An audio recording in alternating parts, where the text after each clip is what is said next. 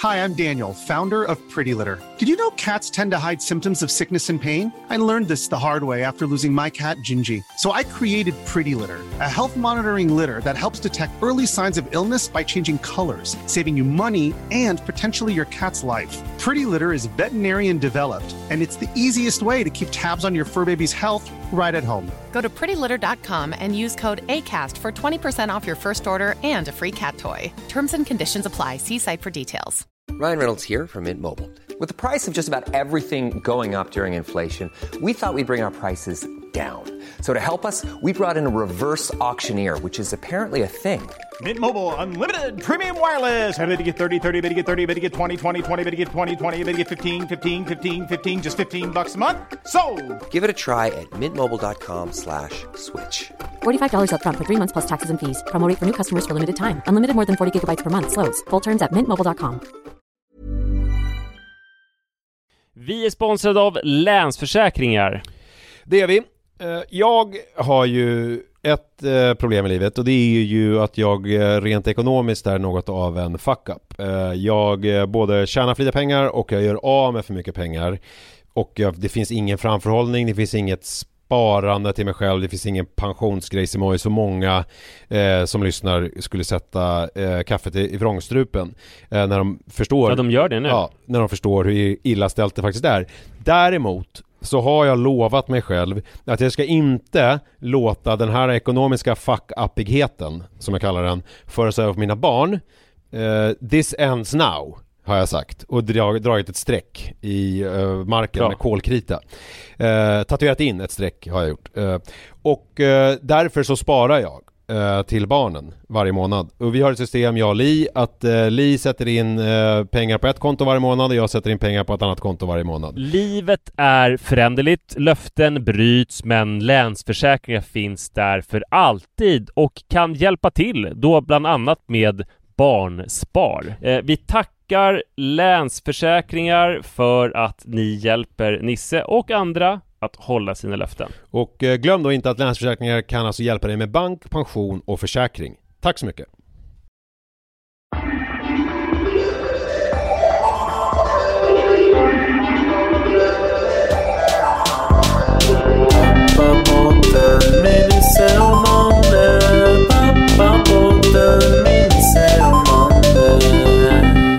Det här är, välkommen ska jag säga, det här är Pappapodden avsnitt nummer 9. Och då är det Pappapodden med Nisse och Manne du lyssnar på, ingen annan pappapodd. Det är du som är Nisse. Exakt. Och du är då följaktligen Manne. Ja, det kan man lätt lista ut. Det här, eh, den här podcasten görs i samarbete med produktionsbolaget Munk eh, i allmänhet och eh, producent Erik Klarén i synnerhet. Får jag fråga en grej där? Mm. Ja, mm. jag kanske inte får det. Ja, jag vet inte. Men jag har aldrig förstått vad som är skillnaden riktigt mellan producent och redaktör. Vad gör en producent? Jag, skulle, ja, ja, ja. Jag vet ju vad Erik gör. Redaktören skulle jag säga har mer liksom, eh, bokningsansvar och lite mer eh, redaktörs innehållsmässigt och producenten är mer någon slags helhetsbild. Det övergripande. I Nisses fredag till exempel, då är ju Erik, skulle jag säga, väldigt mycket ljud, alltså det helhetskänslan i programmet, medan Tove som redaktör är mer innehållsbiten. Men är det som uppdelningen regissör, producent i filmsvängen? Nej, så enkelt är det inte att säga. Nej, för- för, producenten i en film har ju mer ett ekonomiskt ansvar, skulle jag säga. Alltså, På ett annat sätt än vad den har i en eh, radio eller tv-produktion. jag tänker också alltså förläggare, redaktör i förlagssvängen. Men du har rätt, det kanske inte är så jätteintressant det här. Jag, jag, får ta det, jag får läsa på, kanske kolla Wikipedia. Ja, slå Eller prata med dig efteråt. Ja, i, ett ta mer det med Erik passande sen. sammanhang. Men jag tror att som Erik sa, som ni som lyssnar inte hör, eh, var ju det att det är väldigt olika från produktion pro- till produktion. Ja, Manne, min son då. Han, det var roligt för att förra veckan när jag spelade in, eller när vi sände Nisses fredag, så var dagis stängt och Liv var bortrest. Så att då var han med eh, en dagiskompis och eh, dens mamma eh, på hennes skola. För hon hade typ någon lektion och skulle undervisa, hon är gymnasielärare.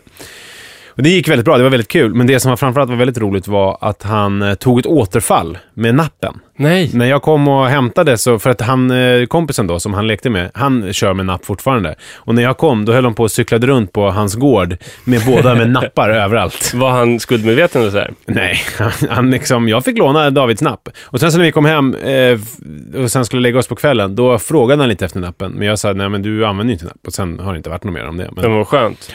Jag glömde förresten berätta att eh, vi, man märker att vi får fler och fler lyssnare. Mhm. Ibland så känns det, tycker jag, som att alla lyssnar. Som att alla lyssnar. Ja, men det är ju en li- ganska liten krets förmodligen där alla lyssnar. Ja. Men jag kommer ihåg min berättelse för länge sedan om de påhittade flickorna, namnen Dullan Ja, och ja. Lea. Eh, Lena, menar jag. Ja, jag kommer ihåg att det var flera påhittade. ja, eh, och eh, när jag träffade den här... Overall. När jag träffade den här Dullan på lekplatsen och sa hennes riktiga namn, hej det, vad hon nu heter, ska jag inte säga. Jaha, nej, du hittade på namn. Ja, just Ja, jag det. hittade på jag namn jag berättade dina, om... Jag trodde ja, nej, nej, inte dina en påhittade karaktärer. karaktär, utan två påhittade tjejer som Iris lekte med. Just det. När jag var på lekplatsen och sa hej till den här som jag kallade för Dullan, Mm. men jag sa hennes riktiga namn, så sa hennes mamma, som jag inte visste lyssnade på podden så här, du menar väl Dullan? Är det sant? Ja, det var väldigt roligt. Och hade du berättat för henne om podden? Nej, Så hon, hade inte. något, så hon har lyssnat på den själv och liksom hört om sig själv. Men jag tror kanske att Lenas, som hon inte heller heter på riktigt, mamma kanske hade berättat det. Det är lite intressant det där, jag jag, jag märker ju, jag får ju heller. tråkningar i olika eh, så här, mailkedjor och sånt när jag ska hitta på saker med kompisar. Vi ska ha, umgås med familjen och det blir mycket så här om jag kan, om jag kan då, eller om jag ska handla eller städa eller någonting, eller om det här krockar med liksom olika... Så att, eh, ja, man får stå sitt kast helt enkelt. Men jag är livrädd nu för att jag har sagt att jag är så här socialt osugen. Mm. Att folk, för det verkar som alla på Hägerstensåsen lyssnar, att de inte ska våga ta sociala initiativ. Men jag tycker ju så här, alla de som jag har pratat med Du tycker där, att det är oviktigt, som men kanske, det är lite, som lite kanske roligt. lyssnar på det här. Jag tycker otroligt mycket om er och blir överlycklig på sociala initiativ. Ju. Men, Ja, men in, inte folk som inte är trevliga och men, inte, karismatiska. men inte sjukt kul. Men alla som, alla som är trevliga och karismatiska, ni vet vilka ni är. Det är helt okej. En annan skojgrej som jag eh, nämnde för dig efter förra, gångens, eh, förra veckans inspelning var också att vi tidigare den veckan hade varit på barnavårdscentralen. För jag och Li har en ganska skön, skön, vilket uttryck. Vi har en bra relation till våran eh, sjuksköterska på eller barnmorska eller vad hon är, på barnavårdscentralen. Så att vi brukar gå dit eh, någon gång ibland och liksom eh, stämma av lite grann. Alltså inte barnprat, utan mer relation. Alltså som någon sån här, ja, inte vet jag, par. Ni har bokat in extra tider då, för annars är ju de i mannens ålder väldigt, väldigt sällsynta de tiderna. Typ Ja, ja, ja, men vi bokar och nu har vi bokat en i höst också och sådär. Men är mannen med? Nej, alltså då pratade vi mer, vi pratar mer om så här För nu lät det som att vi är där lite extra och vi pratar om relation också, men det är, ni är där för ni pratar om relationsgrejer. Ja. ja. Eh, och det är ju jättebra istället för att gå till någon sån här dyr eh, parterapeut. Ja. Men, då pratade vi lite grann, eh, då, då, då pratade jag ju förra gången om det här med lite uppfostran, att vi hade olika tekniker och hur Li skulle hitta en egen uppfostringsteknik och du sa att det var omöjligt för att jag, ja, jag skulle aldrig tillåta henne och så Mm. vidare. Eh, grejen var att det här hade varit tankar som hade väckts i mig tidigare, men som jag undvek att ta upp på barnavårdscentralen när jag var i den här äh, parterapiliknande situationen för att jag tänkte att det är bättre att jag tar upp den i podden.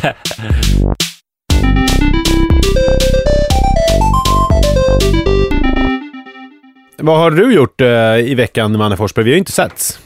Jag har ju varit på Gotland. Jag vet inte vad jag har gjort. Jag har suttit på biblioteket på telefonplan och som vanligt misslyckats med att arbeta. Eh, tränat lite grann. Jag lyssnade på... eh, Känner du till eh, en podcast som heter Värvet? Ifall- Ifall jag känner till en Ja. podcast som heter... Nu låter det som att jag är född 1833. Jag vet att du inte lyssnar över det, men Nej, men jag vet, jag vet. Ja, Kristoffer Triumf intervjuar olika människor. Exakt. Och jag lyssnade på en som kom för ett tag sedan när han eh, intervjuade Amanda Ooms. Det framgick att hon hade två barn hon pratade lite om sitt föräldraskap och sa att eh, föräldraskapet har förändrat henne i grunden. Hon bodde ju i skogen ganska mycket. Ja, det Först. berättade hon också Ja. i eh, Värmland. Och jobbade för lokalradion med olika små samtal och betraktelser. Och dissekerade olika ord. Hon är en väldigt spännande människa. Ja, jag vet inte om du skulle tycka det lika mycket efter att ha lyssnat på det här. Värvet. Värvet. Men eh, kanske, kanske inte. Nu kanske det var Kristoffer Triumf som var dålig på att intervjua. Det är mycket möjligt. Mm. Och kanske blir mest spännande om du fick intervjua henne. Kanske. I tre timmar. Mm. I ett mörkt rum. Men eh, föräldraskapet hade förändrat henne i grunden. På ett sätt som var helt oförklarligt. Och hon sa att hon trodde inte att någon som inte har barn kan förstå det här som har hänt henne. Just det. Och jag reagerade inte på att hon sa det här. Jag tänkte väl word. Föräldraskapet är en stor grej som har förändrat även mig och som är svårt att förklara. Kanske oförklarligt. Men sen kom jag att tänka på ett samtal som jag hade med min goda vän Agnes. Vi satt och tittade på TV och så var det typ någon reklamfilm med något barn som for illa. Heter hon Agnes på riktigt? Eller kallar vi henne, ska vi kalla henne A? Nej, hon heter Agnes på riktigt. Agnes Lo. Okej. AL. Och Hon är så pass känd, som jag säger hennes efternamn så verkar det som att jag Fast nu har du sagt allting. namedroppar. ALO. Alo. Mm. Förlåt, fortsätt. Så var det något barn som får illa en reklamfilm och jag mådde dåligt av det och sa till henne att eh, sen jag blev förälder så gör det här så ont att se. Vänta, ett barn som får illa en reklamfilm? Ja, men du vet. Verkar vara en dålig reklamfilm. Här- Reklamfilm för typ Lutherhjälpen Jaha, ja, eller okej. SOS Tänkte Barnbyrån. några så här, vill du att ditt barn ska ha så dåliga blöjor? Ja, nej. Så det rinner kiss överallt och bajs över ryggen. Så här grå, gråvit film på någon eh, barn som står och gråter i sin egen... Eksem på rumpa och snippa. eh, nej, så var det inte.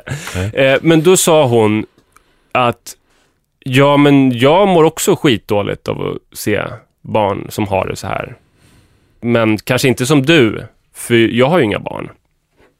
Nej. Nu sa hon det på något visst sätt. Som att hon var... Nej, det tycker jag inte. Jag vet inte om jag sa det på något speciellt sätt nu, men hon sa det neutralt. Men jag kände ju då att att jag hade liksom satt mig över henne. Genom att, för mig är det ju på riktigt så att, att jag känner starkare för barn som jag ser fara illa nu än innan. Men det säger ju ingenting om hennes upplevelse eller andra barnlösas upplevelse. Men du sa ju att- inte, du sa Nej, inte till henne men- så här, gud, jag känner så mycket mer än du när jag ser det här för att men, jag har barn. Men det blev lite... Det blev lite effekten som att så här, jag har tagit mig till ett renare, högre känsloskikt där min empati är så mycket större. Så det blev ju ändå lite att sätta mig i relation till henne som, som barnlös, även om det inte var min mening. Men i verkligheten så är det så att hon kanske, om jag började på eh, empati liksom tre av tio och sen har jag tagit mig upp till en sjua, så kanske hon har legat stadigt på en åtta och alltid varit högre. Men det här är också, det är roligt att det är så typiskt dig att dissekera en sån här grej i efterhand. För att ni satt där och kollade på en reklamfilm och du bara, åh, Jag tror du kommer tycka det är extra så- roligt när du får reda på när det här hände. jag mår så dåligt av, av att se det här på tv nu sen jag fick barn. Och så säger hon så här, ja men jag jag mår också dåligt när jag ser det här. Ja. Och sen så går du hem och Vet du när det här var i tid? Nej. I november. Jag, jag har tänkt på det sedan dess. Och så kommer jag att tänka på det nu när jag lyssnar på Amanda Ohm, så jag har inte kunnat, hon är i USA, så vi har inte kunnat ta upp det. Men har du rätt ut det här med Agnes? Nej, hon är i USA. Vi ska ta upp det. Hon kommer hem den 4 juni. Då tänkte jag, tänkte jag att vi kunde ta upp det. Men när jag började tänka på det så tänkte jag också på mina systrar. De fick ju barn före mig. Jag har fyra syskon. Jag har två stora systrar. Mina stora systrar har två barn var och jag har två barn. Så vi tre äldsta barn i familjen har två barn var, men de fick sina barn före mig. Just det, för det har vi pratat om också, att du är mellanbarn och vad det innebär. Och jag konstaterade också att det här är inte en podd när vi håller på och snackar om vad det Ja, betyder. du kände det som någon som tyder i kristaller och läser öden i kaffesump och sådär, när du började prata om eh, position i familje, i syskonskara som någon slags... eh, Att det skulle ha en effekt att på hur man är som att person. det skulle påverka någonting, ja. Men jag minns att de... Att jag inte vågade prata om att jag var trött med dem, när de hade barn och inte jag. Att... Eh, jag vet inte om det var så att de sa då, om jag sa jävlar vad jag är trött, att de var så här, men du, din trötthet, vad är det i jämförelse med oss som har fått nätterna söndersrivna av skrik? Eller om det bara var att det låg i mig återigen, att jag var lite hypersensibel och tänkte att det är okänsligt att jag pratar om min trötthet när de säkert haft det så mycket värre. För för mig var det så här, men varför är jag trött? Jo, jag, jag hade lite svårt att sova för att jag hade druckit en kopp kaffe. Eller jag valde att läsa en bok hela natten. Men, och det var ju ett eget val. Det var ju ofta ett eget val som ledde till min trötthet. Men, men samtidigt så är det så att det, det var ju ett eget val som ledde till deras trötthet också. De gick ju in i föräldraskapet med öppna ögon och, och visste förmodligen att de inte skulle få sova lika mycket. Så att i efterhand så är det så att min trötthet var ju värd lika mycket som deras. Och det hade varit annorlunda om det var så här, det fanns inga barn på jorden och mina systrar hade offrat sig. Bara, nu, nu, nu ska Som i den där filmen. Ja, Children of Men Just det. med Clive Owen. Mm, han har en speciell röst. Hur då? Nej, jag vet inte. Du brukar vara bra på att imitera Nej, röster. nej, det brukar jag verkligen inte. Du, du imiterade ju till Fröling häromveckan på ett väldigt det? förtjänstfullt sätt. Har jag gjort ja, det? jag minns det. Du, du. Nej, mer kan jag inte säga. Du. Fast då sa du något mer. Gjorde jag? Vad pratar jag om? Nej, men om det var som i Children of Men, att det inte hade fötts barn på, på 20 år eller vad det är. Jo, de- men det var något om att hon hade, när hon hade, var nyf hade nyfödda barn, så var det någonting om att, Ja, hon, inte sex. ville, att hon inte ville ha, vara med sin snubbe så lika mycket, för att hon kände så mycket kärlek för sitt barn. Just det. Sa jag det? Härmade jag henne? Ja, det jag sa det. Hur sa jag då? Kommer du ihåg det? Ja, men jag kan inte göra det. Nej, men jag, Men du du, du, du. Ska vi lova att det blir extra material på Mm. Facebook-sidan? Ja, det kan vi lova. Ja. Bra. Nej, men så, så, så det är ju inte som Children of Men. I så fall så hade det verkligen varit så här, ni är trötta, förlåt, mig, jag, det spelar ingen roll hur trött jag är, ni har gjort någonting viktigt för Förlåt, jag måste bara mänskligheten. återgå till det här med Tilde Fröling. Du ska Jaha. alldeles strax fortsätta. Alltså, fan, jo, men hon, hon, var ju, hon var ju en sån här... Jag ska säga det, alltså det här att hon säger dö, det är inte att hon är liksom dum, utan hon är ju kaxig och skinn på näsan. Det är ju Örjan Ramberg, Eva Frölings dotter, och de bodde ju vad jag har förstått på Östermalm, och hon sprang ju runt och levde rövare i tonåren och var någon slags kickersperson. Och hon har behållit typ lite av det. Vallalavägen. Hon har det i sig Men man kan ju fortfarande. tänka sig med, med en så hård pappa vad hård man kan bli själv då. Och hård mamma, skulle jag säga. Är hon också. hård också? Eva jag, Fröling? Jag känner inte riktigt till så här. Jag, det enda jag minns av Eva Fröling är från när hon är snobbig i Sällskapsresan eh, i skärgården. Där. nej men hon gjorde ju en jättefin plåtning för en italiensk eh, tidning här för ett tag sedan. Som är, nej, hon, är, hon har skinn på näsan. Vänta nu. Innan vi går tillbaka till min historia. Mm. Nu sa du så här, hon gjorde en jättefin plåtning för en italiensk tidning häromveckan. Ja, men jag tänkte att- hon har skinn på näsan. Men jag Vad- hur att, har det, jag har tänkte att ihop? det skulle... eh, Alltså du gillar Italien, du gillar fina grejer. Hon gjorde i en sån här väldigt respekterad magasin. Du vill liksom stärka hennes aktier Ja, hon är inte bara Jim och Piraterna Bloms mamma eller vad det är. Hasse Okej. Alfredson-film. Nej, okej. Nej, men då, då är väl hon alla tiders. Ehm, men, men så det som hände till slut, när jag hade lyssnat på Amanda Ooms och började tänka på mina systrar och på Agnes, var att jag blev jävligt orolig. Att jag hade lyssnat på det här när hon sa att det är liksom en oförklarlig upplevelse som förändrar en i grunden, inga barnlösa kan förstå. Och att jag inte reagerade på det, utan jag bara tänkte, word. Och ingenting mer. För det gör kanske att jag har blivit en sån förälder som jag tänkte när jag inte hade barn att jag absolut inte ville bli. Någon sån som, som alltså för det är otroligt i grunden slappt att säga bara. Det är stort, man kan inte förklara det. Just det. Och det är också att underkänna barnlösas känsloliv. Som att de skulle vara totalt oempatiska. Och det är bara att få barn som kan vara en känslomässigt omvälvande upplevelse. Det är som om någon säger till mig så här. Du kan inte förstå hur det är att ha hund. Det har förändrat mig i grunden. Det är oförklarligt. Jag håller inte med om det riktigt. Jag kan ju förstå att det är ett stort offer som man gör. Det är hundar som liksom man har svårt med lydnaden och kanske drar i kopplet. Man blir besviken med någon som man byggt en relation med. Det är svinaktigt tidiga morgnar när det är iskallt regn som nästan så här fryser till is när det landar på ryggen. Eh, de bajsar inomhus till ens stora förtret. Men det är också en enormt stark relation som, som byggs. När man lever nästan i symbios med varandra så, så upplever man jättestarka känslor tillsammans. Med den här känslan, hunden? Med hunden. Känslan av behöv och så här. Vad känner hunden? Den Hunden ma- känner väl en enorm tillgivelse och Okej. förhoppningsvis tror jag också livsglädje. Så här, du har fixat allting så bra, mitt universum, så bra, så att jag känner bara glädje. Mm. Jag Eller, älskar att vara. Jag har eller sett- ingenting bara. Ja, men jag har sett en hund som heter Tindra som bor på åsen. Som är så här... Ja, men vi, den är, kan, vi kan kalla henne T. hon heter... Jag gör lite skillnad ändå på hundar och, och människor. Tindra, Nej, heter, fast typ inte i Jo. den här spaningen. Tindra heter Tindra på riktigt. Sen hon, hon är väl eh, kanske ett halvår nu. Sen Mm. hon kom till åsen när hon var åtta veckor gammal, så har hon bara liksom älskat världen och varit så här överlycklig över att hon får ta del av detta. Vad härligt. Men det är inte så att jag funderar på att skaffa hund, men när jag försöker sätta mig in i det så, kan jag ändå, så tror jag ändå att jag kan förstå lite av det här. Sen är det så här, nej, det, det är för stort offer för mig. Jag vill inte ha hund, så jag hoppar över i alla fall. Men vi gör ju en pappapodd dessutom. Så jag tycker det är vår plikt att försöka berätta. Vi har ju många barnlösa eh, lyssnare, har det visat sig. Barnlös låter förresten fel. det är som att man som att, som att det är beklagligt. Som Men vad, är det var- vad är det du håller på med då? Ifrågasätter allt som Ja. är du? Alltså, folk, barnlös, det låter som något som, som ofrivilligt eh, ju. Så folk som inte har barn, har vi många som, som lyssnar. Vad är skillnaden? Okej, men jag fattar vad du Ja, menar. men du Ja. förstår Ja. att det låter lite, l- lite som att det är ofrivilligt annars. Eh, och, och då tycker jag det är vår plikt att vi försöker berätta. Det här som alla säger, som det är så okej att säga, bara, det är helt oförklarligt, det är helt mystiskt. Nisse, Mm. Vad är det här oförklarliga i föräldraskapet? Ska jag förklara det? Vad som är det oförklarliga Ja, med att ha jättegärna. barn? För Försök- våra lyssnare? Ja, ansträng dig nu. En generell sanning eller ska jag berätta hur jag upplever det? Nej, Hur du upplever det. Jag ska inte Och, och definiera vad det. du tror också att Amanda Ooms upp, upplever. Jag tror att Amanda Ooms säger sådär, eh, precis, eh, alltså utan tanke på att exkludera människor, utan att det är Det tror hennes upplevelse så att säga. Sen tror jag att vissa kan känna sig träffade, för det finns ju en viss här, form av sekterism i, om man tar, jag tänker på den här sidan familjeliv och, som Ja. finns och så, så är det ju väldigt mycket så här, vi som har barn, Eh, och sen så alla andra.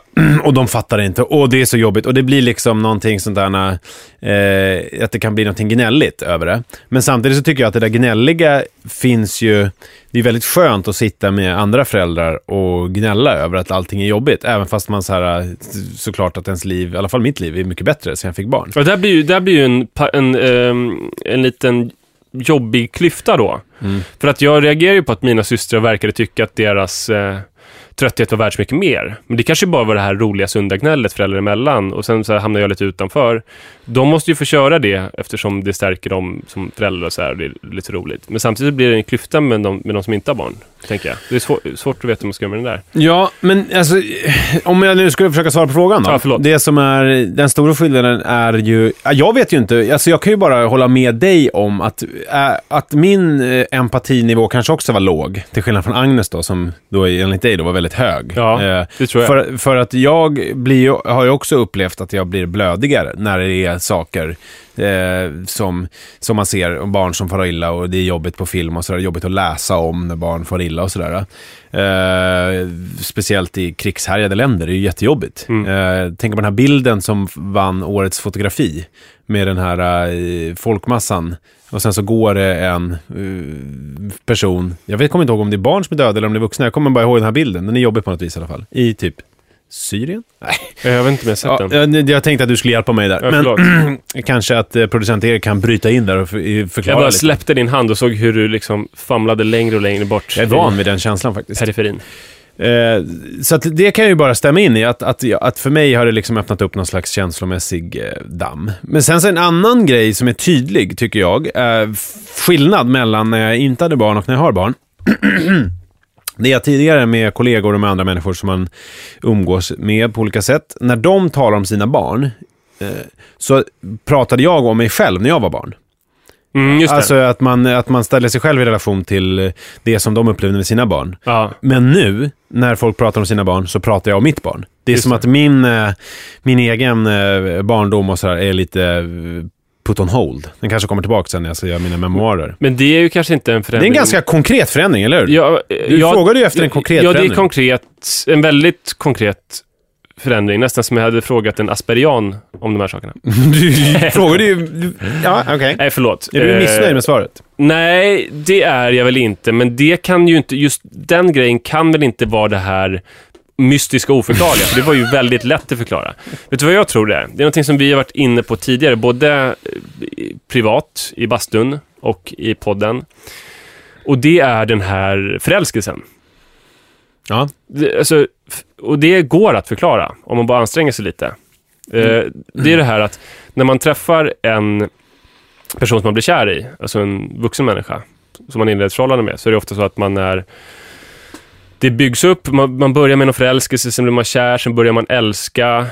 Och sen så, samtidigt som man börjar älska, då försvinner den här nyförälskelsegrejen. Just det, du har någon teori där, att där blir man, älsk, man älskar från början och sen så blir man förälskad efter ett tag med barn. Precis, att där är det ett annat förlopp. Att, att man älskar först och sen kommer förälskelsen.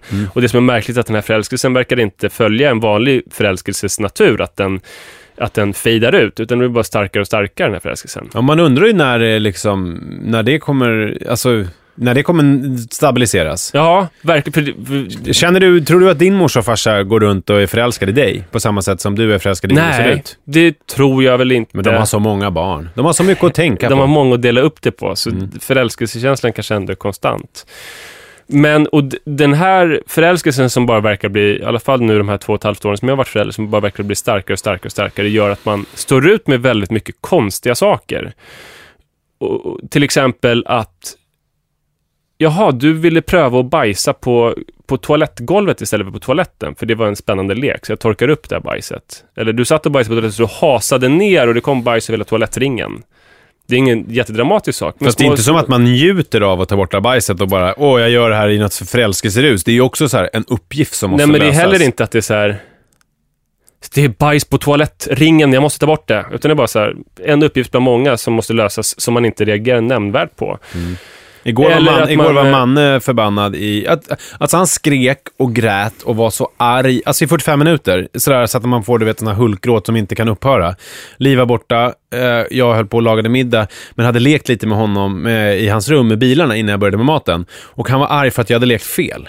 Han var arg alltså i, ja, men i 45 minuter så bara gick han runt och... Ja, 45, du gjorde fel! Du är ful och dum! Och så grät han och skrek och sen kom han och kramade mig och ömsom sa att han hatade mig. Nej, Jag hatade inte mig, det sa han inte. Han sa att jag var ful och Det dum. är lite svårt att bestämma sig.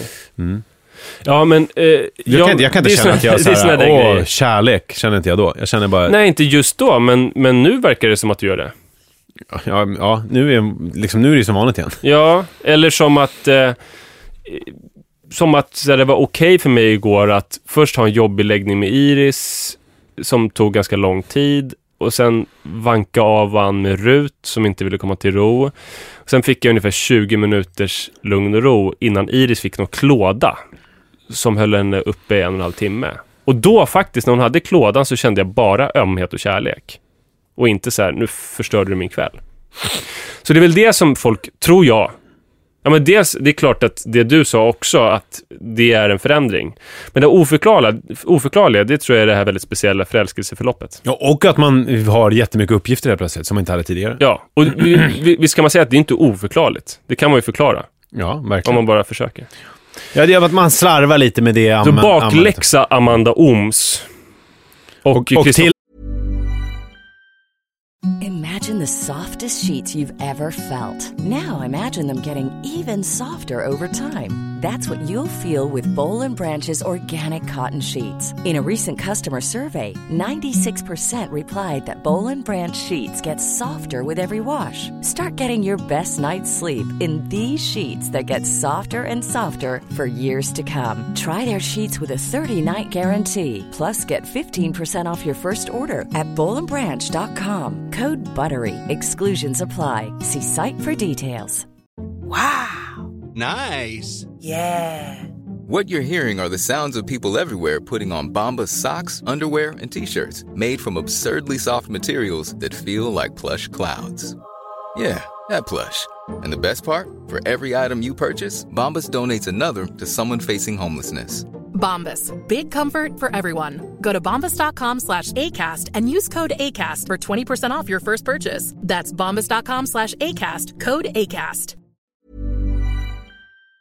Och Tilde Fröling, keep up the good way.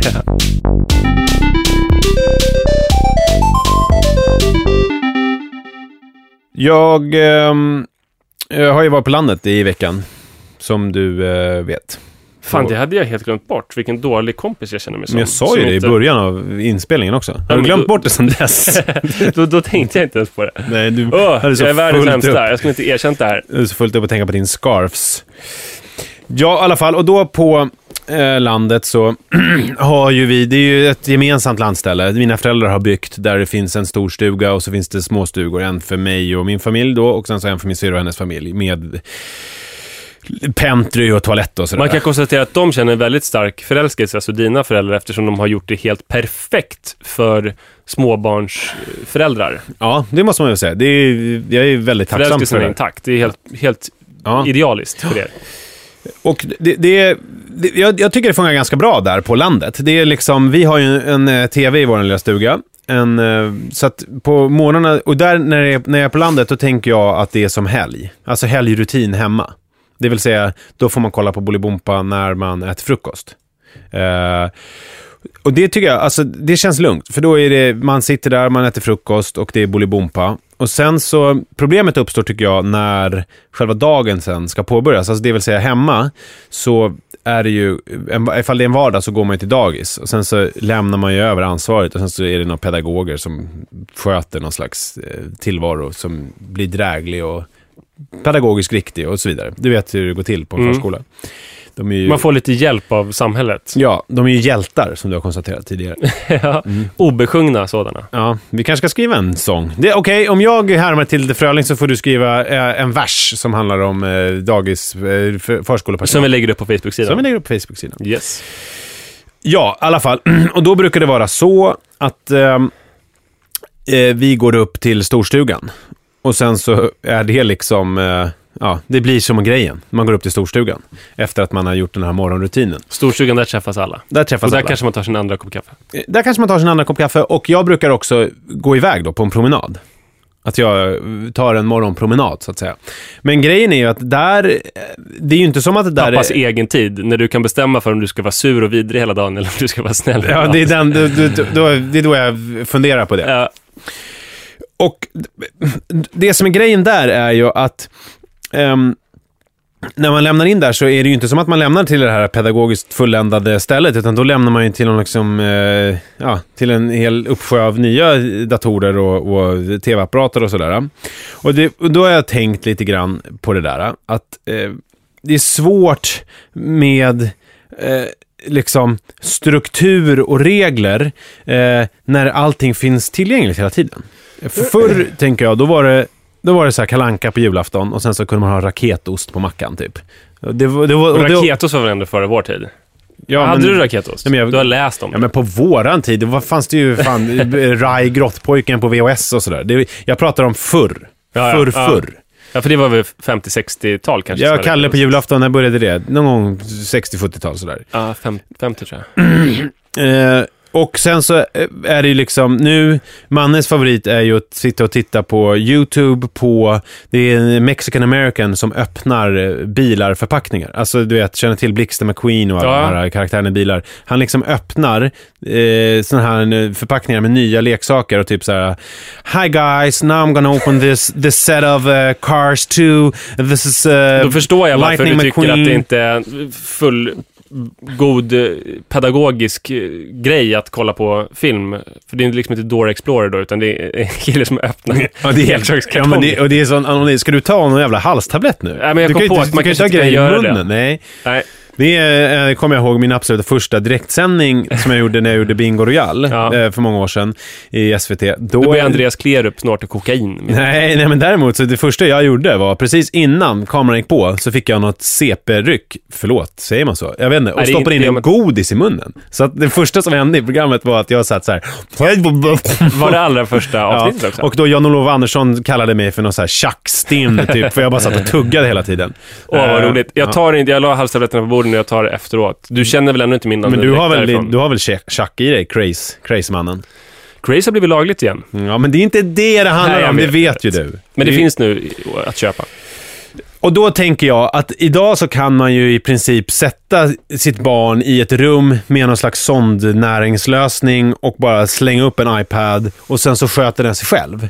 Och, det är ju ett problem med det här för att det här är ju lätt att ta till för mig i alla fall. Jag talar bara för mig nu. Mm. Det är inte liksom, eh, jag vet inte hur du har det, men det är lätt att ta till det här när man ska göra viktiga saker som städa eller laga mat. Eller liksom sådana där, plocka undan olika grejer. Men, men sen så är det lätt att det därför också förskjuts till att, typ så här, att man ska läsa tidningen eller att man ska... Eh, vad finns det mer för grejer man kan göra? Kolla saker på sin egen telefon eller surfa eller läsa en bok. Alltså att man liksom, bara helt plötsligt så förskjuter man bort sitt barn och så sitter man och håller på med sin egen grej hela tiden. Men då så, kanske det slutar funka, tänker jag. Tror du det? Och, och om man inte håller det tillräckligt exklusivt så kommer kanske inte barnet tycka det är kul hur länge som helst. Jag tror Manne tycker det är extra roligt för att det finns en exklusivitet. Jag Eller? tror att han skulle kunna sitta med den där uh, Hi guys, this is... det är väldigt gulligt när han gör det där, för att på YouTube så finns det röststyrning. Ja, Och när, man vet när han har snott min telefon, för då sitter han någonstans i lägenheten och bara Lightning McQueen! Lightning McQueen! Ah, det går inte! Lightning McQueen! vad roligt. Eh, Har han lyckats med, Ja. Med Siri någon gång? Ja. Ja, Det är inte Siri, alltså det är ju en Siri-funktion i YouTube. Att man kan liksom eh, röst, via röststyrning Okej. söka på saker. det är fantastiskt. Men eh, sen- så blir det ju också... kan, vi, kan inte du också lägga upp någonstans när han säger det? Jag kan försöka Ja. få till det. För att, men problemet är att han har... Ja, jag får ta listtelefonen, för min telefon har ju han då. Men jag kan, det här kan jag inte lova på samma Nej. sätt som jag kan lova en imitation av Tilde Fröling. sådär såklart.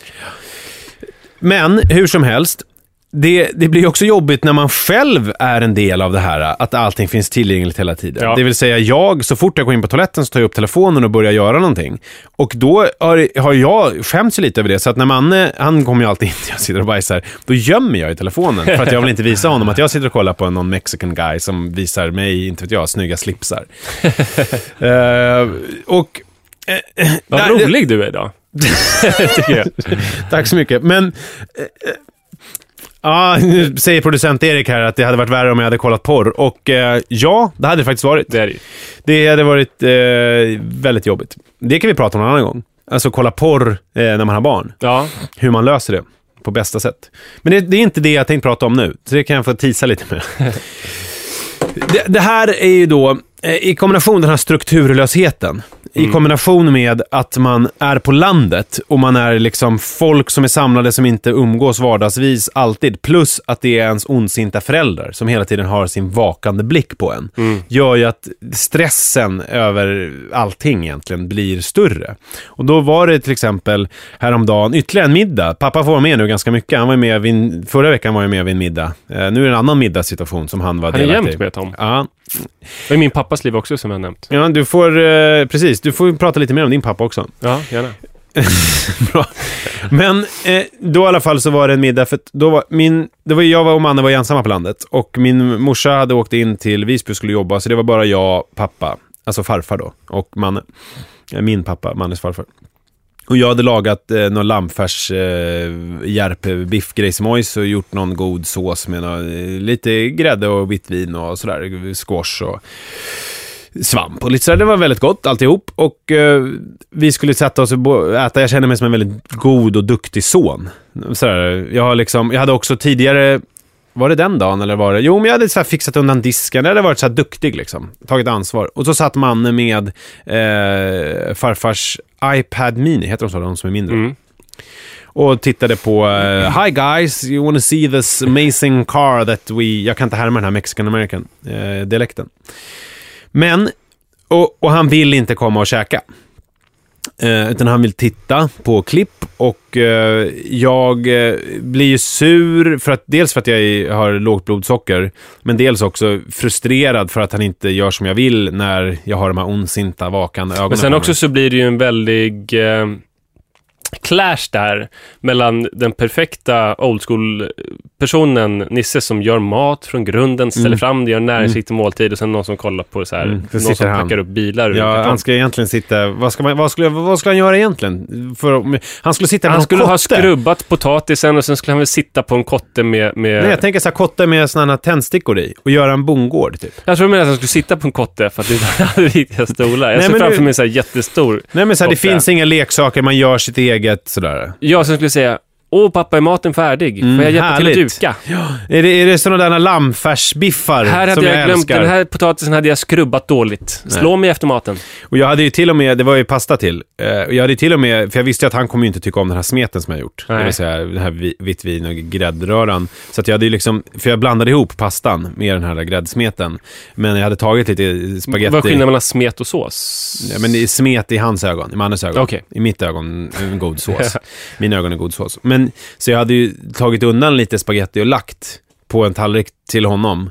Eh, och liksom skurit upp lite såna här eh, färsbitar till honom också. Så det var väldigt förberett. Och jag så här, ville ha ketchup och sånt. Gud vad detaljerat du berättar. Men du Var hade gjort på ett speciellt sätt för att göra det lite mer tilltalande för honom. Ja, alltså jag, jag liksom förväntar mig inte att han ska ser- äta mina... du vill, alltså, det är jävligt fint med det, att du vill att man ska se exakt tallriken framför sig, hur du har flyttat Mannes olika grejer. Men jag kan säga att jag har också vänt eh, färsbitarna så att de är ifrån honom. För jag vet att han vill inte ha dem för nära, för att han kommer börja äta spagettin och han kommer säga så här, jag vill inte ha de där Det är så grejerna. börja med någonting lite godare, så Ja. ja. som hinderbarn, han äter sig fram till det som man kanske inte gillar. Och sen så kommer han äta sådana där Just färsbiffar, det. det vet jag. Men hur som helst i alla fall, jag satt, satt bredvid honom i soffan och försökte övertala honom om att komma och äta, men han ville inte. Jag blev förbannad. Och jag blev så förbannad, och det kom ganska plötsligt, att jag, för jag höll honom lite i armen, sådär, och sa nu får du komma. Och så nöp jag till i armen, du vet, så här, tryckte till lite hårt. Och han sa aj. Och eh, jag gick och satte mig i vredesmod vid bordet och sa så här, skitsamma, du behöver inte äta. Ja, ja. Ehm, och sen så började jag slänga i mig maten. Eh, som, alltså ett furiöst Vad gjorde tempo. Tom med allt det Nej men då han satt och tittade lite och jag kan ju inte, jag kan ju inte Hade han en trevlig middag?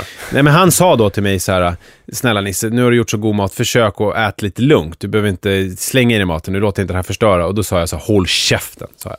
Oj! Eh, ja, det sa jag. Alltså, i- konflikt mellan generationer Ja, det, var, det var väldigt... Eh, Och inga generationer som håller ihop, utan generation alla, mot generation mot alla generation. mot alla. Ja. Alla mot alla. Uh, nu undrar producent-Erik om jag har sånt hårt språk mot honom. Jag vet inte vad, i din familj, Adolf Fredrik Erik, så kanske det är så här att man säger så här. Ja, nu får ni faktiskt ta och snurpa ihop munnen här och tala med små bokstäver för nu är jag upprörd.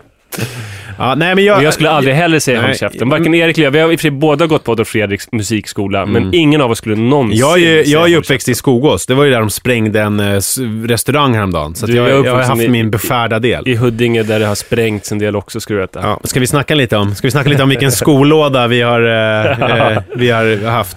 Hur som helst, jag sa håll käften till min pappa. Och då, det var ju Men vad sa han då? Nej, men han, alltså här, ja, det är klart att jag är en idiot som säger håll käften, men, Ja. jag, men jag tror att min... Eh, alltså, det, det, det var väldigt mycket invektiv inblandat i vår uppväxt, min och min systers uppväxt. Vem var det som svor? Alla, tror jag. Mest jag och min syrra. Min, pappa, min syrras favoritsvordom var ju CP-gubb jävelpappa eller något sånt. där. Det var inga såna här lite gamla som pigesnok och sådär? Nej, det var inga, inga, inga pigsnokar. Nej. Hur som helst i alla fall. Eh, jag börjar sen äta. Och efter en stund så ansluter Manne och säger så här, jag vill äta spaghetti med ketchup. Håll käften, jag vill äta spagetti med ketchup. Nej, men då, och då är det ganska trevligt. Det är ju lite så här skakigt alltihop. Men vi sitter ändå och har trevligt. Och då är det ju... då- är så här, frågan nu är ju, du var inne lite på det tidigare, att, att, att du inte trodde att mannen skulle sitta i ett rum med näringslösning och en iPad en hel dag, för han skulle Nej. bli uttråkad och till slut så skulle han komma. Det var ju lite det som hände här. Och då är det så här, ja då kanske jag är en idiot som försöker liksom avsluta det han håller på med lite för abrupt. Utan låt honom komma när han kommer. Men Det går emot hela ditt väsen. det går emot hela mitt väsen och det går emot att nu är maten färdig, nu ska vi sätta oss till bords och äta. Men, kan jag säga emot mig själv, grabben är bara tre och ett halvt år. Give him a fucking break. Håll käften Nisse. Men, återigen, kan jag säga så här, men det är svårt att lära en gammal hund sitta. Det är bättre att töja i tid. Nej, böja i tid. jag sa fel. Böja i tid, det kroken ska bli. Eh, så att, ja. Så att jag vet inte här. Jag, jag famlar. Ja, det är många, jag vet många inte, ska- aspekter. Ska, ska jag sen slå sen en vet man ju inte om det var så här, oj nu, att han tänkte nu är det spännande konflikt. Pappa säger håll käften, jag måste se vad det är som händer.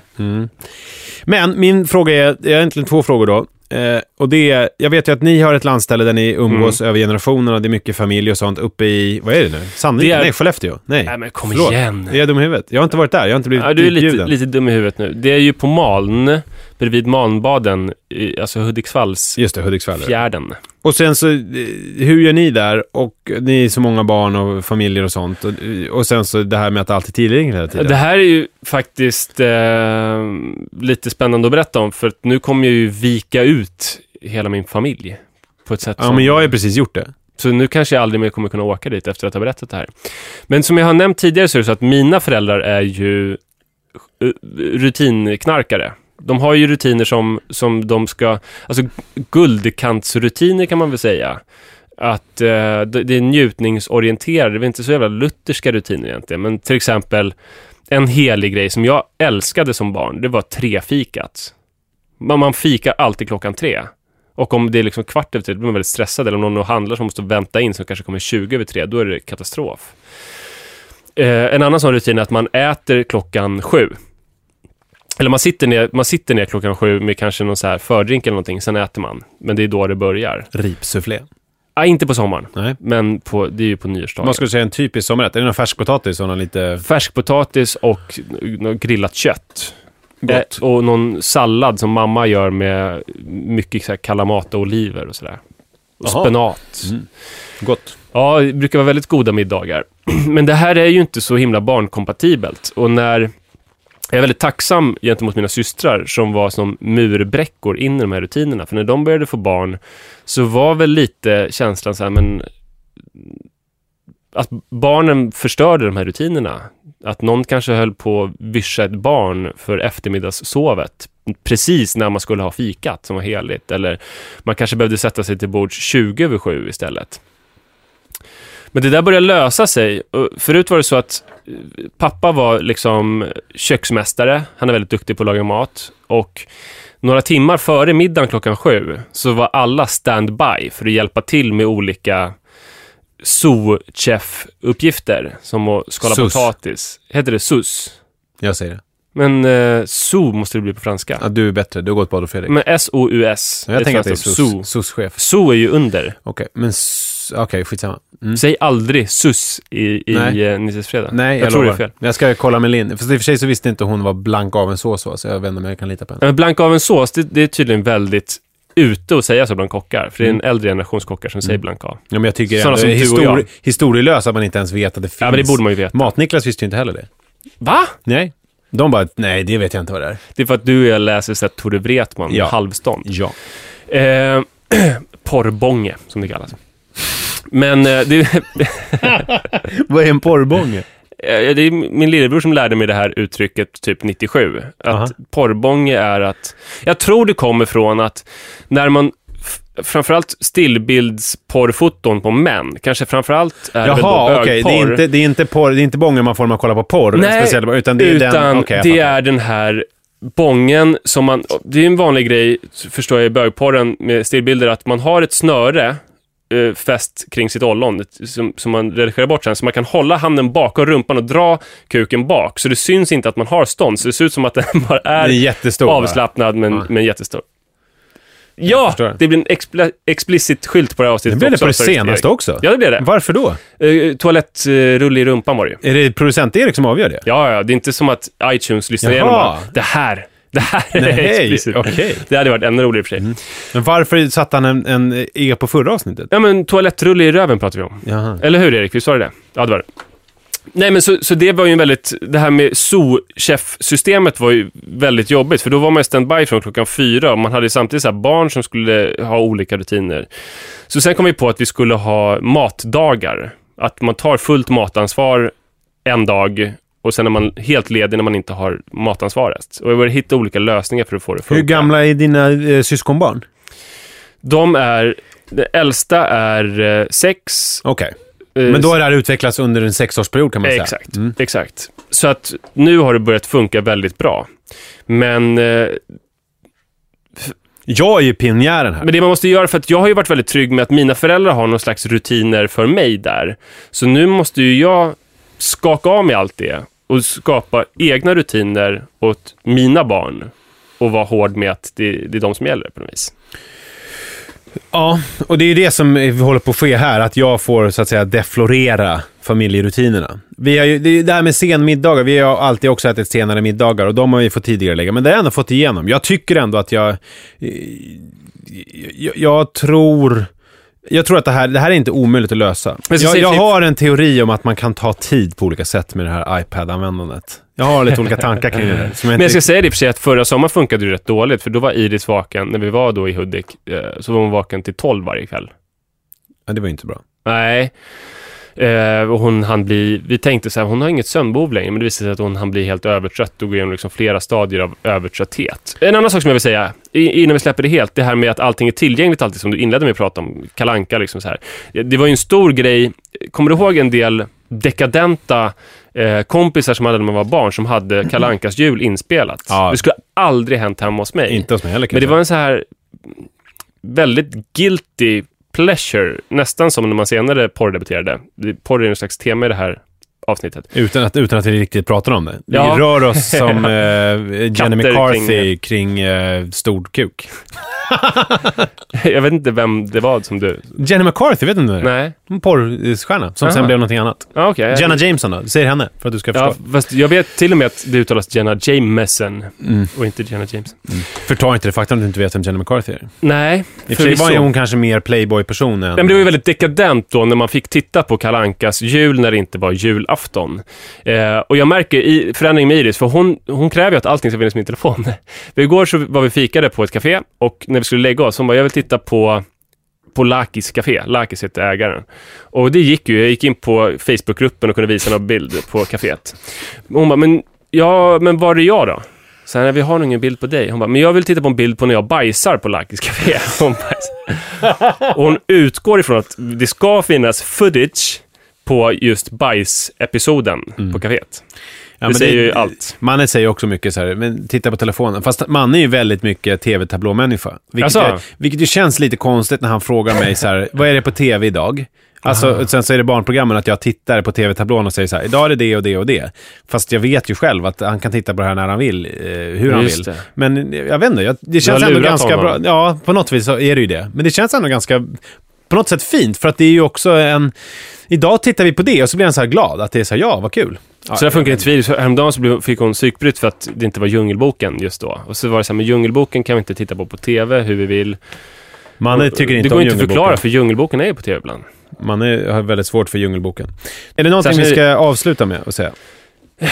Ja, men det kommer lösa sig i sommar. Sluta säga håll käften till din pappa. Mm. Eh, det ska och ha en idé om, när du, innan du går in och tar din andra kopp kaffe i storstugan, så tänker du ut en riktning. Det här ska vi göra idag. Ja, Så att du har din struktur som du så väl behöver. just det. Och prata snällt med din pappa.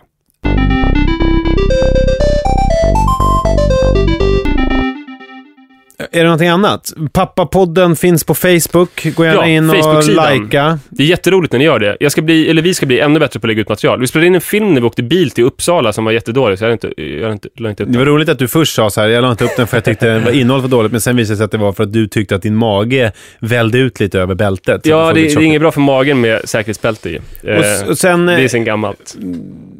eh, vi gör Stjärnmärkningar. Just det. Eh, det är ju någonting som våra lyssnare är otroligt bra på och det är vi så väldigt tacksamma över. Det är som det bästa knarket som finns när ni skriver recensioner på iTunes och sätter betyg. Vad sa du, Erik? Ja, men han sa att du skulle tala till lyssnarna. Du, ibland har du en tendens att tala om lyssnarna. Nej, men jag talar de ju är- till. Alltså, ja, men du, du, du lyssnare. ändrade dig. Du ändrade dig Du precis. Mm. fantastiska lyssnare som sitter vid, med hörlurarna inpluggade. Jag älskar dig. Jag hoppas att vi får eh, den stora glädjen att träffa dig även nästa vecka. Du är min favorit, lyssnare. Eh, och Manne Forsberg slutar med craze. Hej då! Tack så jättemycket för att ni lyssnade.